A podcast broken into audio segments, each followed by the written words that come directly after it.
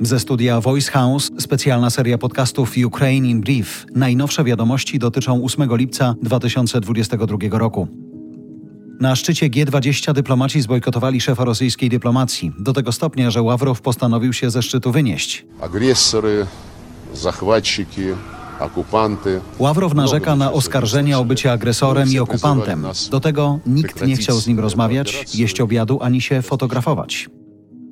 Według Putina prowadzenie wojny w Ukrainie oznacza początek radykalnego załamania porządku światowego w stylu amerykańskim. Jest to początek przejścia od liberalno-globalistycznego amerykańskiego egocentryzmu do prawdziwie wielobiegunowego świata, mówi Putin.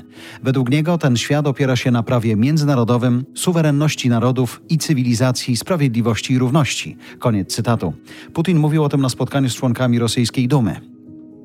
Kijów musi wybrać: podpisać układ pokojowy z Moskwą albo zjechać ze wzgórza i całkowicie się zawalić. To słowa w rozmowie z agencją Reutera ambasadora Rosji w Wielkiej Brytanii. Według niego Federacja Rosyjska planuje zająć całe terytorium obwodu donieckiego, a jednocześnie nie zamierza wycofywać swoich wojsk ze zdobytych południowych regionów Ukrainy.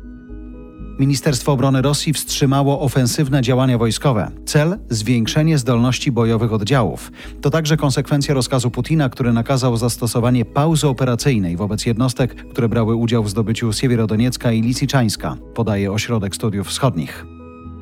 Tak zwana Rada Ludowa Bojowników Samozwańczej Donieckiej Republiki Ludowej zniosła moratorium na wykonywanie wyroków śmierci. W ten sposób Rosjanie zalegalizowali egzekucje, których ofiarami mogą paść pojmani przez nich ochotnicy, którzy walczyli po stronie sił zbrojnych Ukrainy. Zasadniczo Rosja prowadzi ze światem igrzyska śmierci. Z jednej strony blokując ukraińskie porty, a z drugiej zrzucając winę za to na Ukrainę, mówi szef ukraińskiego MSZ. Rząd Kanady zakazał importu z Rosji złota.